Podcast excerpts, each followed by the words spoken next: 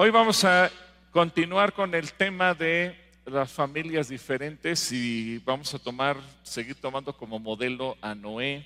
Si se acuerdan desde la primera eh, lección que vimos en este sentido, pues nos habla que Noé era una persona diferente, era la única persona justa, por eso Dios decidió salvarlo eh, en el arca y después vemos que le pide el Señor que, que construya esa arca para meterse con toda su familia. Pero, ¿qué ocurrió después? Bueno, Génesis capítulo 9, versículo 20 al 23, dice, después del diluvio, Noé comenzó a cultivar la tierra y plantó un viñedo. Cierto día bebió del vino que había hecho y se emborrachó y estaba recostado y desnudo dentro de su carpa. Cam, el padre de Canaán, vio que su padre estaba desnudo y salió a contárselo a sus hermanos.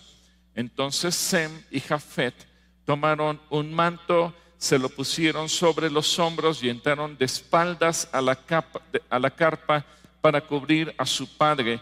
Mientras lo hacían, miraban para otro lado a fin de no ver a su padre desnudo.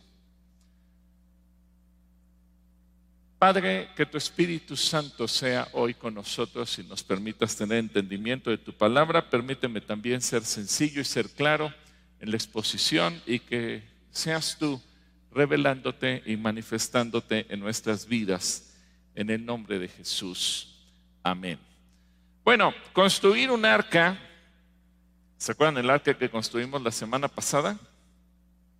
Bueno, tenemos un arca como esta y y construir un arca para Noé implicó todo un reto, seguramente lo ayudaron sus hijos para que él pudiera meterse aquí y, poder vivir durante un año y un poquito más, un año, diez días, habíamos dicho, eh, seguro con sus hijos y con todas las especies de animales que el Señor le encargó. Pero así como se construyó un arca, tenemos que construir nuestro hogar, tenemos que construir nuestra familia. Y yo quiero que ustedes vean algo, hay aciertos y hay desaciertos. Hay aciertos y hay desaciertos. Noé, más allá de lo que podamos encontrar como explicación, ¿cuál fue el desacierto que cometió? ¿Cuál fue el desacierto que cometió? Se emborrachó. Y ya borracho, pues empezó a desvariar, se desnudó y se metió así eh, a acostar a su carta. Y bueno, entra uno de sus hijos y lo mira y evidentemente que eh, las cosas se salieron de control. Él salió y empezó a burlarse.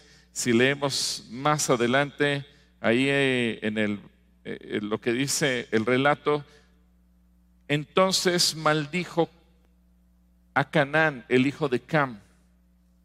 Fíjense lo que le dijo Noé, maldito sea Canaán, que sea el más inferior de los siervos para con sus familiares. Entonces dijo Noé, bendito sea el Señor, Dios de Sem y de Canaán, su siervo que Dios extienda el territorio de Jafet, que Jafet comparta la prosperidad de Sem y sea Canaán su siervo. Y aquí quiero que, que, pongamos atención como papá y mamá sobre nuestros hijos, porque esto debe tener una restauración al corazón de nuestros hijos. Tenía razón Noé de estar enojado cuando se enteró que Cam se había burlado y ya le había ido a contar a sus hermanos lo que él había hecho? ¿Ustedes qué opinan? ¿Tenía razón? ¿Cuántos creen que tenía razón de estar enojado? ¿Cuántos creen que no tenía razón? ¿Cuántos dicen, pues quién sabe? Bueno, lo cierto es que como papá o como mamá, ¿alguna vez tú te has enojado con tus hijos? Cuando hacen algo que tú no estás de acuerdo o te hizo sentir mal? A ver, ¿cuántos papás se han enojado con sus hijos? Entonces, ¿tenía razón Noé de estar enojado? Sí. Digo, independientemente que se emborrachó, al final de cuentas, el hijo propició la burla y empezó a hablar con sus hermanos y empezó a, yo no sé qué habrá dicho. Eh, y Jafet reaccionaron con respeto hacia su papá, ni siquiera lo quisieron ver, se pusieron la, la capa en los, en los hombros y caminaron hacia atrás para evitar ver al papá. Así que ellos empiezan a caminar hasta que llegan y lo pueden cubrir. Al enterarse Noé de lo que había ocurrido, se enojó, pero fíjense, es aquí donde viene otro desacierto. El primer desacierto fue que se emborrachó, el segundo desacierto es que en el enojo, ¿qué hizo en el, en el enojo? Maldijo a Cam. Y yo quiero que tú entiendas una cosa. Papá o mamá somos las personas que tenemos el mayor poder en el universo, más que cualquier profeta, para bendecir o para maldecir a nuestros hijos. Puede venir un profeta y bendecirlos, y gloria a Dios por ello. Pero nadie tiene más poder, nadie tiene más autoridad que la que tienes tú como papá o como mamá. Y a lo largo de la historia bíblica te das cuenta que la bendición que algunos declararon sobre sus hijos ha seguido de una manera poderosa generación tras generación tras generación. El propio Noé así lo hizo. Bendijo a Sem, de Sem viene el pueblo de Israel, el pueblo árabe, y bendijo a Jafet, de Jafet viene toda la parte eh, europea y asiática. Si tú analizas quiénes son al día de hoy, incluso las potencias mundiales, y siguen siendo descendientes de esos dos. Pero cuando revisas, ¿y qué pasó con Cam? pues te das cuenta que ellos recibieron toda la carga de maldición. De ahí vienen los cananeos a quienes el pueblo de Israel tiene que expulsar. De ahí vienen los cusitas, los etíopes y toda la línea que habitó África. Y te pones a reflexionar y dices, ¿y por qué esa gente que, que venía de África fueron los que se esclavizaron en Europa, se esclavizaron en América, y, han tardado siglos en romper esa maldición, en luchar por sus derechos humanos, en, en, luchar por el hecho de que no se les considere esclavos, a veces menor que los propios animales. Y dices, wow, todo eso surge de la maldición de un papá enojado. Cuando dice, maldito sea Canaán, que seas el más inferior de los siervos para con tus familiares. Y lo declara siervo de Sem y lo declara siervo de Jafet. Y te das cuenta a lo largo de la historia que esa maldición pesó. Y pesó de una manera tan terrible que por muchos siglos los descendientes de Cam han sufrido. Y de repente volteas a ver, bueno, ¿y cuáles son las naciones? más pobres, las que más sufren, y te das cuenta que tierras en, en África y muchas naciones viven exactamente bajo ese yugo. Allí en, Génesis 10, versículo 6, te dice quiénes eran esos descendientes. Dice, los descendientes de Can fueron Cus, Misraim, Fut y Canaán. Y bueno, no quiero seguir leyendo el resto, pero al, final de cuentas, cuando uno hace un, pequeño análisis de la historia, te das cuenta que son las naciones que más han sufrido, que más fuerte han pagado. Y todo debido a qué? A un acto de maldición. Ahora, yo quiero que aquí tú reflexiones en algo. Lo que tú digas a tus hijos va a tener un peso hoy y por la eternidad hasta que el Señor venga, hasta que el Señor cambie las cosas. Y mientras eh, el Señor no venga y siga viendo nietos y bisnietos y tataranietos y generaciones tras generaciones, al menos que el Espíritu Santo rompa y nosotros podamos transformar eso pidiendo perdón, o las siguientes generaciones puedan ser libres de ello, no van a poderlo hacer.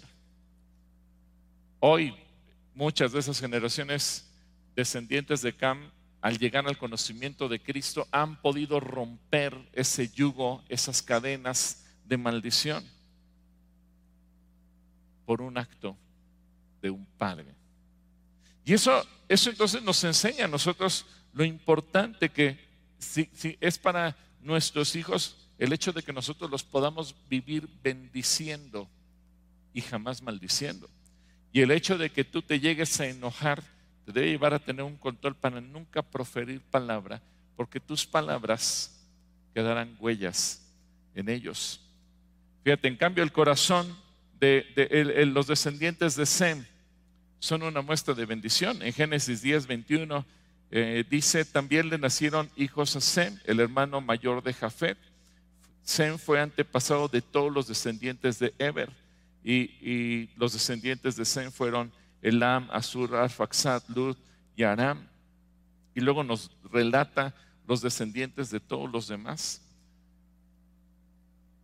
Qué interesante, porque desde el principio, cuando Noé, y aquí, estamos en un reseteo de la humanidad, en un borrón y cuenta nueva, lo que había pasado de Adán hacia atrás, hacia adelante, antes de Noé, pues de alguna manera había quedado borrado porque en el diluvio Dios lo destruyó todo y empezamos de nuevo. Pero al empezar de nuevo, Noé tiene dos aciertos y un desacierto. Bueno, dos desaciertos. El primero fue su propio pecado, el segundo fue maldecir a su hijo. Y ahí se desequilibra la balanza entre la humanidad. Pero esto solamente te lo doy como una referencia histórica. Lo que quiero centrarme ahora es en el corazón de los hijos. Ahora, yo traje hoy dos corazones, porque uno de ellos, ¿de qué color se ve? Blanco. Así nace el corazón de nuestros hijos. Cuando el Señor nos entrega un hijo, así es. Es blanco, es perfecto, no tiene ninguna rotura, no tiene ninguna lastimadura, no tiene absolutamente nada. Pero ¿qué pasa cuando al transcurrir el tiempo, de repente tú empiezas a maldecir a tus hijos? Y entonces les escribes maldiciones en ellos. ¿Qué ocurre? Dices, ¿y ahora cómo le quito yo esta maldición? Y a lo mejor dices, bueno, pues a lo mejor sacudo trato de limpiar, pero te das cuenta que ya no se puede. Y a veces como papás va pasando el tiempo y queriendo arreglar las cosas, decimos, bueno, pues a lo mejor voy a tratar de, de, de tachar esto para que ya no se vea. Pero ahora ¿cómo se ve? Se ve peor. Y eso hacemos nosotros con nuestros hijos.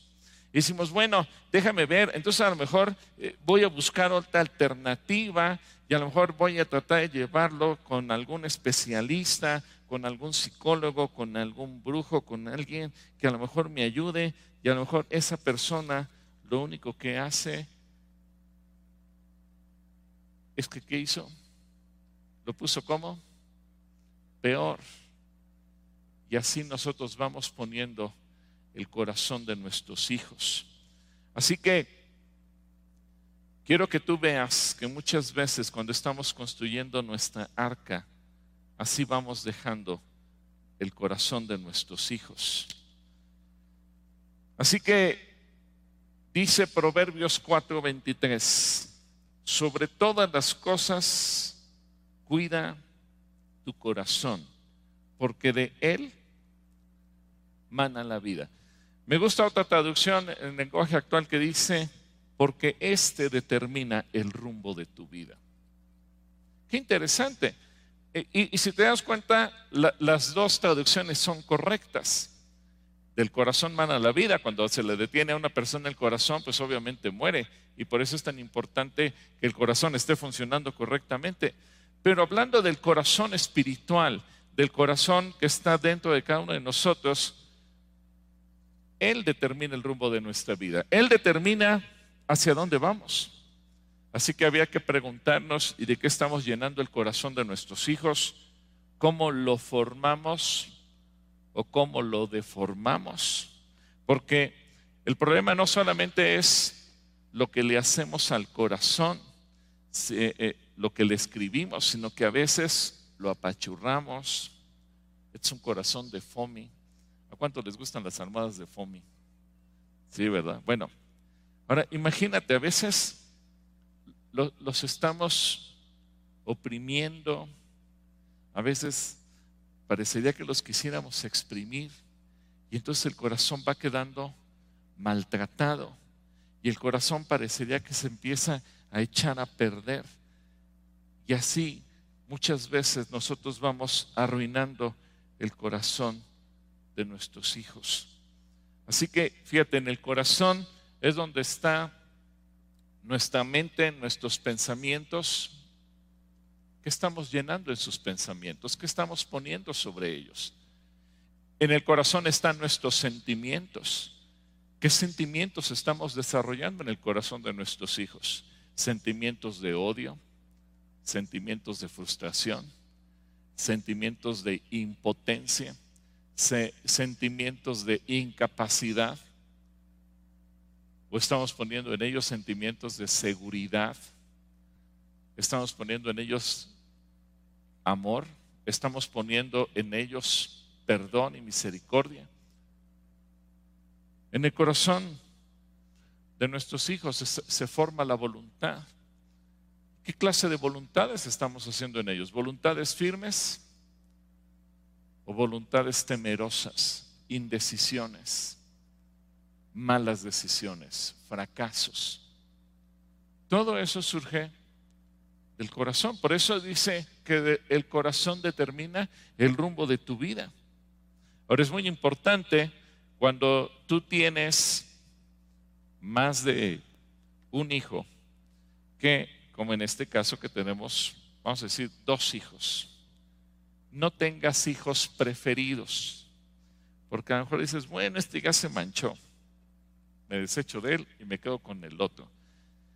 ¿Y sabes cuánto daño se le hace a los hijos cuando tienes hijos preferidos? Porque le haces daño tanto a unos como a otros. Le haces daño tanto al que, al que es preferido como a los que se saben no preferidos. Así que tú tienes también que guardar el corazón de ellos. En Génesis 25 nos habla de un problema en, un matrimonio que tenía dos hijos y cada quien tenía su preferido. Génesis 25, 28 dice, Isaac amaba a Esaú porque le gustaba comer los animales que cazaba, pero Rebeca amaba a Jacob. Ahora, también siempre cuando pensamos en Jacob decimos, ah, sí, el tramposo, el que le robó la bendición a su hermano, pero ¿quién lo incitó a robarle la bendición al hermano? Rebeca. Incluso cuando Jacob le dijo, oye, eso en lugar de bendición va a ser maldición, ¿y qué dijo ella? Que la maldición caiga sobre mí. Porque a veces así de torpes somos los padres. Y tenemos que considerar que el llegar a tener hijos favoritos o preferidos va a arruinar. ¿Cómo terminaron Jacob y Esaú? Peleados. Pero ¿quién provocó el pleito? Los padres. Porque fueron los que los pusieron a cada quien en una esquina y cada quien se convirtió, vamos a decir, en el manager del hijo y los pusieron a pelear. ¿Cuántas veces el problema en casa es generado por los propios padres? por las actitudes que podemos tener hacia los hijos. Más adelante en Génesis 37, versículo 3 y 4, nos habla que Jacob cometió el mismo error cuando dice que, ahora ya le pone aquí el nombre de Israel, Israel amaba a José más que a todos sus hijos porque lo había herido en su vejez. Por eso le hizo una túnica de, de diversos colores al ver sus hermanos que su padre lo amaba más que a todos ellos, lo odiaban y no podían hablarle de manera pacífica. ¿Cómo terminaron los demás? Odiándolo. Así que esto trajo problemas, tanto de un lado como trajo problemas del otro. Ahora, y esto es muy importante, cuida tus palabras. Cuida tus palabras. ¿Qué les dices a ellos? ¿Qué estás escribiendo en el corazón de tus hijos? ¿Qué estás escribiendo sobre ellos? Tus palabras no se las lleva el viento, tus palabras se quedan grabadas en sus corazones. Por eso es tan importante que a veces desde el nombre tú decidas ponerles un nombre que les bendiga y no les pongas un nombre que de alguna manera genere un problema para ellos en el sentido de una maldición. En Proverbios capítulo 10, versículo 11, fíjate lo que dice, las palabras de los justos son como una fuente que da vida. Tus palabras como papá, tus palabras como mamá son una fuente que da vida para tus hijos. Pero ahora vea la, contraparte.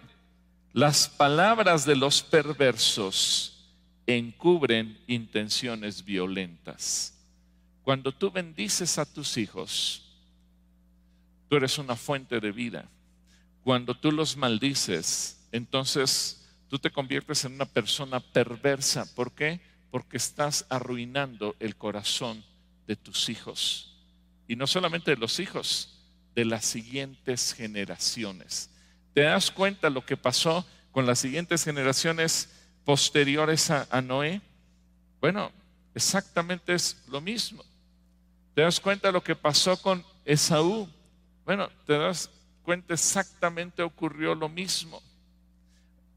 Ahora, al final de cuentas, cuando Jacob está a punto de morir, como que reflexionó y se da cuenta que no tuvo ah, sentido alguno el, el que hubiera tenido un hijo favorito, y me llama la atención porque al final nos enseña la escritura que cuando él tiene que bendecir a sus hijos, ya no bendice al primogénito ni al favorito, decide bendecir a todos. Y me gusta mucho que dice que a cada uno le habló una palabra apropiada para cada uno. Y entonces le da eh, surgimiento a la nación de Israel. Ahora, ¿Qué pasa cuando eso lo aterrizamos a nuestra época, a tu casa, a tu arca? Dices, tengo que aprender a vivir bendiciendo a mis hijos uno por uno y no maldecirlos. Ahora, algo que para nosotros es importante y que tenemos que tomar en cuenta es cuidar el carácter. Cuida tu carácter porque a veces nuestro carácter es también lo que arruina a nuestros hijos. En Proverbios 22 dice, la furia del rey es como el rugido del león, quien provoca su enojo pone en peligro su vida. Ahora tú dices, pero aquí habla del rey. Bueno, pero en la casa, ¿quién es el rey y quién es la reina? Y tú como papá, como mamá, como la autoridad, como quien te ha dado el Señor, toda la autoridad porque Él te hizo a ti a su imagen y semejanza y tú eres co-creador de vida y no solamente les diste la vida por medio de tus células, sino que además le das la vida por medio de lo que tú les hablas, lo que tú les dices. Así que quienes más padecen por nuestro carácter son nuestros hijos, comenzando los más pequeñitos y cuando van creciendo, pues obviamente van teniendo esos resultados en su corazón. Ahora, eso no quiere decir que no los vas a corregir, pero corregir no significa que los vas a destruir o que los vas a lastimar o que los vas a herir. Hay gente que dice, yo nunca le he dado un barazo a mi hijo, pero a veces las palabras pueden lastimar más que el propio barazo y no te dejes llevar por tus impulsos. Porque muchas veces cuando una persona está enojada, no solamente es capaz de hacer, sino de decir cualquier cantidad de locuras, cualquier cantidad de cosas, y en lugar de bendecir, maldice, en lugar de corregir, destruye, en lugar de ayudar, lo hace pedazos. Así que no te dejes llevar por tus impulsos. Y esto es bueno como papá y mamá que revisemos, bueno, ¿y qué hay en mi carácter? ¿Qué hay en mi corazón? ¿Qué hay en mí que me hace lastimar a mis hijos? En Proverbios 14, 17 dice, los que se enojan fácilmente cometen locuras y los que maquinan maldad son odiados. Así que cuando los tienes que corregir, corrígelos, pero no te pelees con ellos. Hay papás que muchas veces se la pasan peleando con los hijos en lugar de corregirlos. No, la corrección no es un asunto que nos debe llevar al pleito o, que nos debe llevar a estar discutiendo y vivir enojados porque cada quien da su punto de vista. No. Fíjate lo que dice Proverbios 23. Evitar la pelea es una señal de honor. Solo los necios insisten en pelear. A veces los hijos pueden tener una actitud de necedad, pero peor necio es el papá o la mamá si caen en el juego del pleito. Porque no se trata de vivir peleando. Cuando hay que corregir, se corrige, se señala lo malo que se hizo, pero jamás se caiga en el hecho de estar peleando. No se trata de tenerlos como enemigos, no se trata de hacerlos nuestros rivales, no se trata de vivir peleado con ellos. Una cosa es corregirlos, regañarlos, exhortarlos, reprenderlos, castigarlos. Y otra cosa muy distinta es entrar en pleito con ellos. Pero una cosa es corregir y exhortar y otra muy distinta es maldecir. Ahora, para ello también es muy importante tomar en cuenta algo, tu ejemplo, mi ejemplo, el ejemplo que nosotros le damos a nuestros hijos. Si has estado siguiendo la lectura cronológica que tenemos en YouVersion, te habrás dado cuenta que el día de ayer la lectura nos hablaba del ejemplo, ser ejemplo. Evidentemente nadie queremos ser ejemplo de nada ni de nadie. Ilusos de nosotros porque somos buenos o malos ejemplos. Y a veces decimos, no, no, no me veas a mí, ve a Jesús. Ajá, pero eso no sirve de nada. Porque nuestros hijos nos ven a nosotros. Si nuestros hijos no quieren ser cristianos es por culpa nuestra. Si quieren seguir a Jesús es porque vieron un ejemplo en nosotros. Puede ser un ejemplo bueno o un ejemplo malo. Hay, hijos que quieren hacer lo que sus padres hacen porque a lo mejor lo que sus padres hacen les, les atrae en la parte mala. A lo mejor los hijos en ocasiones te puedan cuestionar porque no están de acuerdo contigo, sobre todo en la adolescencia, cuando entra en cierta manera una actitud eh, de cuestionamiento de todas las cosas, pero que jamás puedan decir que tu ejemplo fue malo. Que jamás digan que tu ejemplo fue malo. Fíjate, por eso veíamos que el primer desacierto que cometió Noé fue su propia embriaguez. ¿Por qué? ¿Cómo, ¿Cómo, él iba a corregir a sus hijos si el que comenzó haciendo lo malo era él mismo?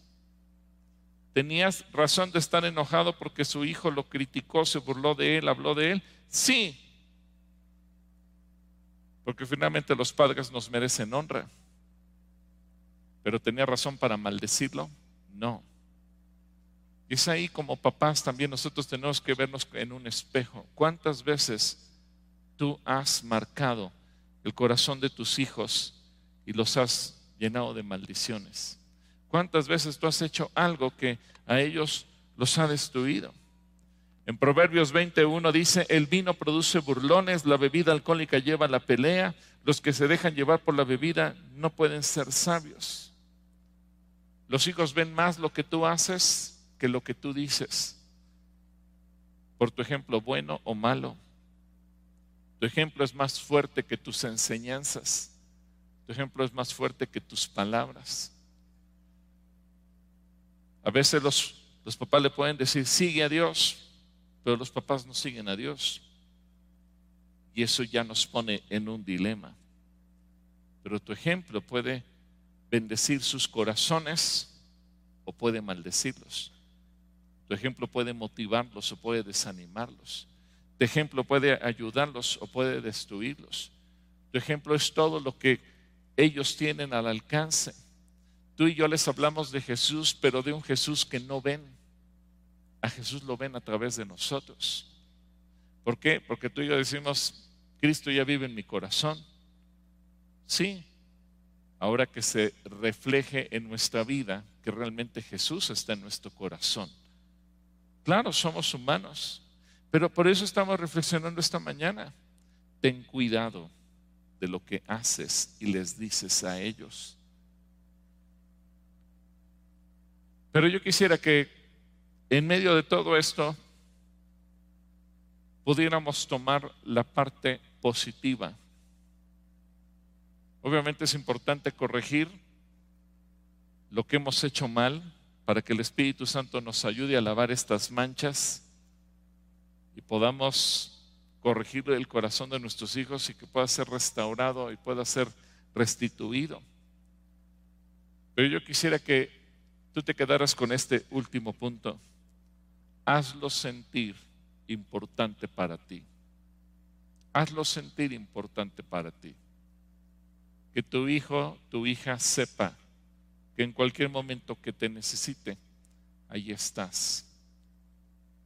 Díselo, exprésaselo, demuéstraselo. Que tú puedas estar a su alcance, que tú puedas estar para ayudarlo, para apoyarlo, para bendecirlo en cualquier momento, ante cualquier situación.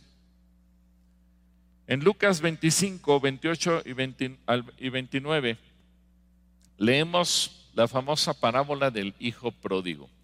Y ahí, ahí hay un detalle que me llama la atención y que Jesús menciona. Y es el padre que tiene dos hijos. Y no se trata que al hijo le des todo lo material que quiere simplemente porque sí. En la historia de, esta parábola encontramos que el papá le da al hijo la herencia y le dice, padre, dame la parte de la herencia que me corresponde y se le entrega. Va a la despilfarra y regresa pobre, humillado y lastimado. Pero hay otro hijo. Y es aquí donde dice Lucas 28, 25, 28 y 29. El hermano mayor se enojó y no quiso entrar. Su padre salió y le suplicó que entrara. Pero él respondió, todos estos años he trabajado para ti como un burro y nunca me negué a hacer nada de lo que me pediste. Y en todo este tiempo, esta frase creo que es fundamental en todo este tiempo no me diste ni un cabrito para festejar con mis amigos.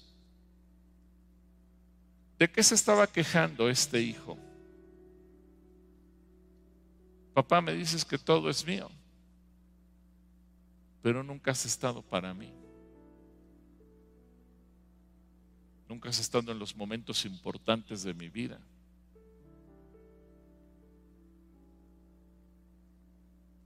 A veces los papás presumimos, es que estoy tan ocupado que ni en los cumpleaños de mis hijos estoy con ellos. Es que tengo tantas cosas que hacer que nunca he estado en un festival de alguno de ellos.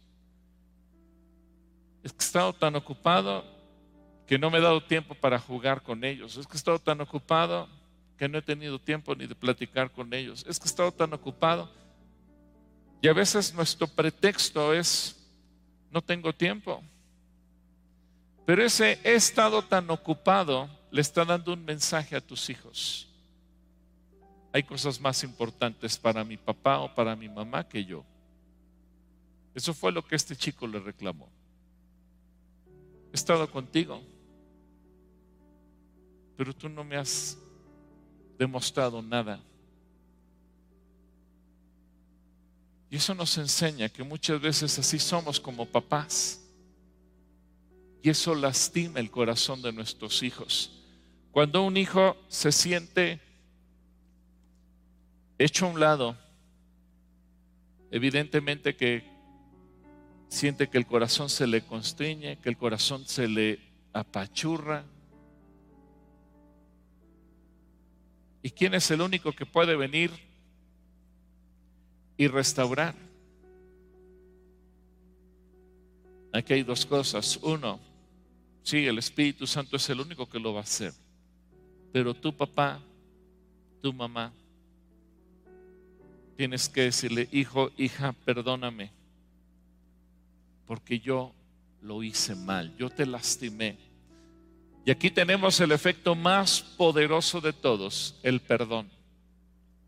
Cuando se puede dar el perdón, cuando se puede dar el perdón genuino, cuando podemos pedir perdón, pero, pero de nada sirve que tú le digas, hijo, si un día tú crees que yo te lastimé, no, sino que tenemos que a decir, perdóname, porque yo te lastimé, perdóname porque yo te hice daño, perdóname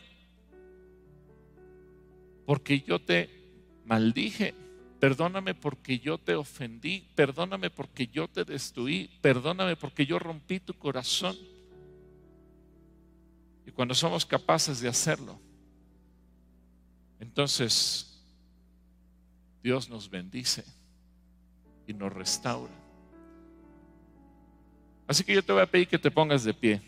Y si están aquí tus hijos, abrázalos y diles, hijo, tú eres importante para mí.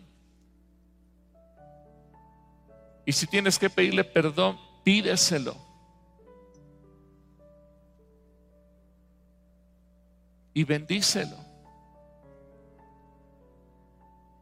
Dile, hijo, te bendigo, hija, te bendigo.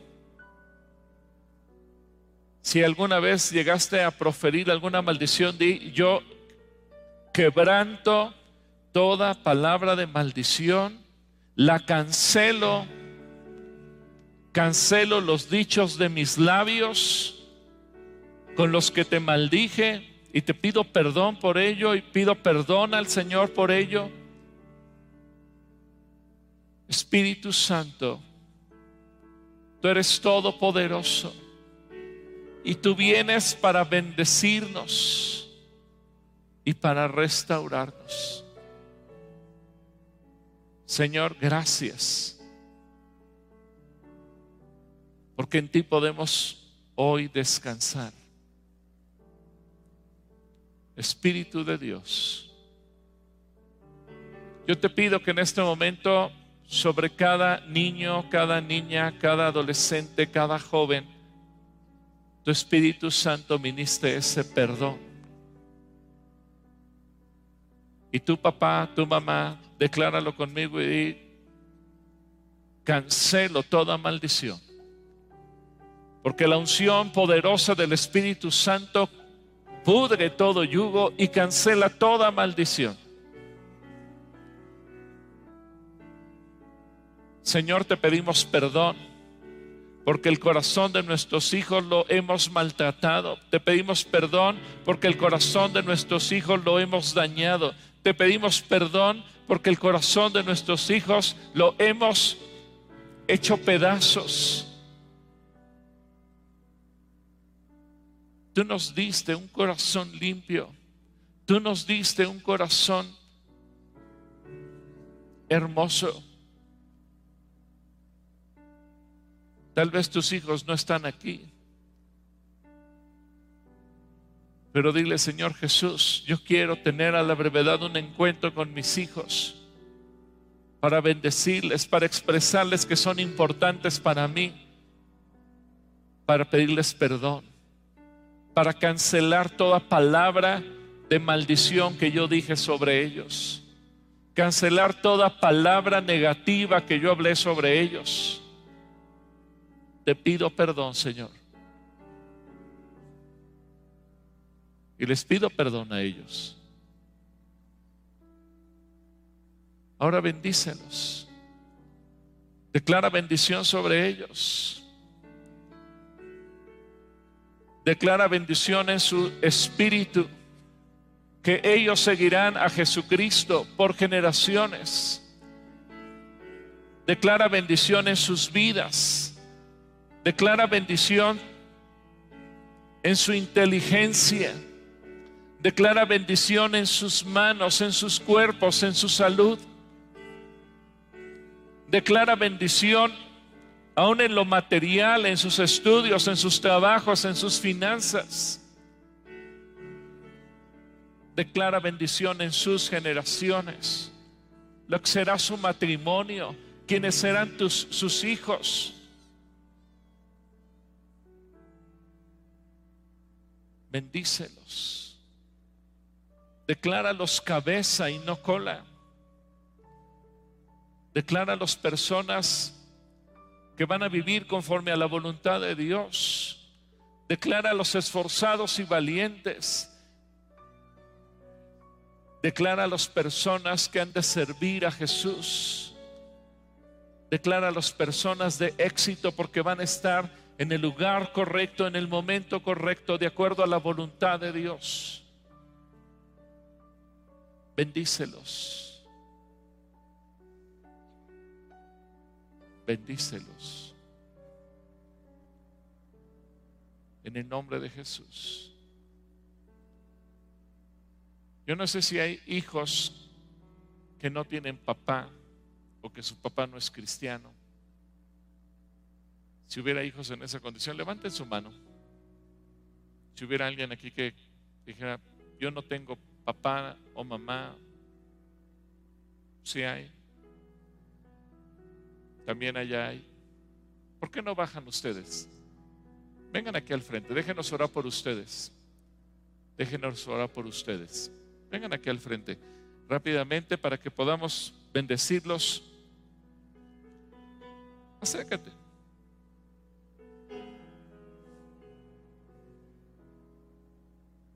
No está aquí hoy tu papá para pedirte perdón.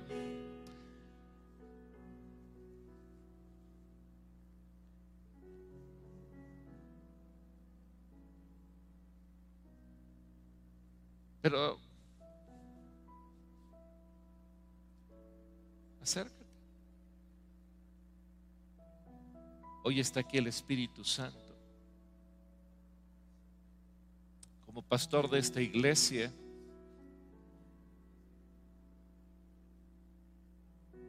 permítame tomar el lugar de su papá.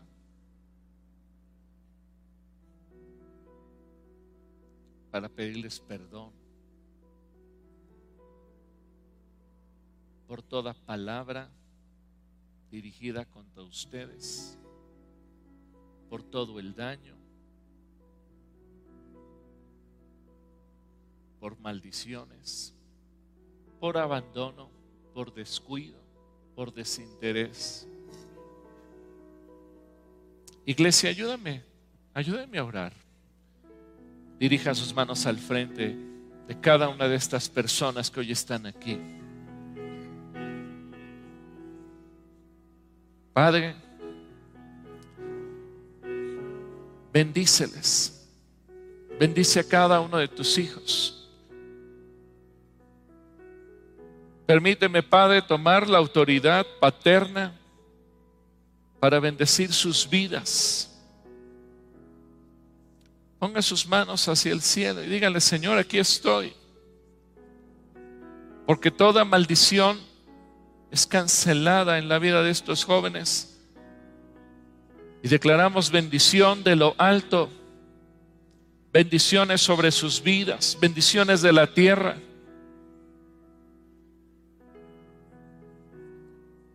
Bendiciones en sus corazones, bendiciones en cada uno de sus espíritus. Bendecimos sus vidas, Señor. De cumplir tus propósitos perfectos con ellos. Y cancelas todo aquello negativo para poner a partir de hoy un nuevo fundamento, un nuevo cimiento. Y que ellos sean bendecidos en abundancia. Bendícelos, Padre. En su espíritu, en su alma, en su cuerpo. Cada uno de ellos es tocado aún en la vida material, en lo profesional, en lo económico. Tu bendición fluya en sus vidas. Un día ellos se van a casar y van a formar un hogar. Oramos Dios para que sea un hogar bendecido, un matrimonio en, en orden, hijos bendecidos, nietos bendecidos y generaciones bendecidas en cada uno de ellos. Así que no pesa más ningún efecto de maldición, sino que tú bendices, porque tú eres poderoso. Espíritu Santo, manifiéstate y bendice a cada uno de tus hijos en esta hora, en el nombre poderoso de Jesús. Amén. Amén. Como iglesia los bendecimos. Y como iglesia les manifestamos el amor de Dios por ustedes.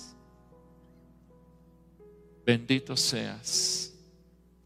Bendito seas. Dale gracias al Señor. Gracias, Padre, porque tú cambias la maldición y en su lugar pones bendición, porque tú sanas y tú restauras. En el nombre de Jesús. Amén. Amén.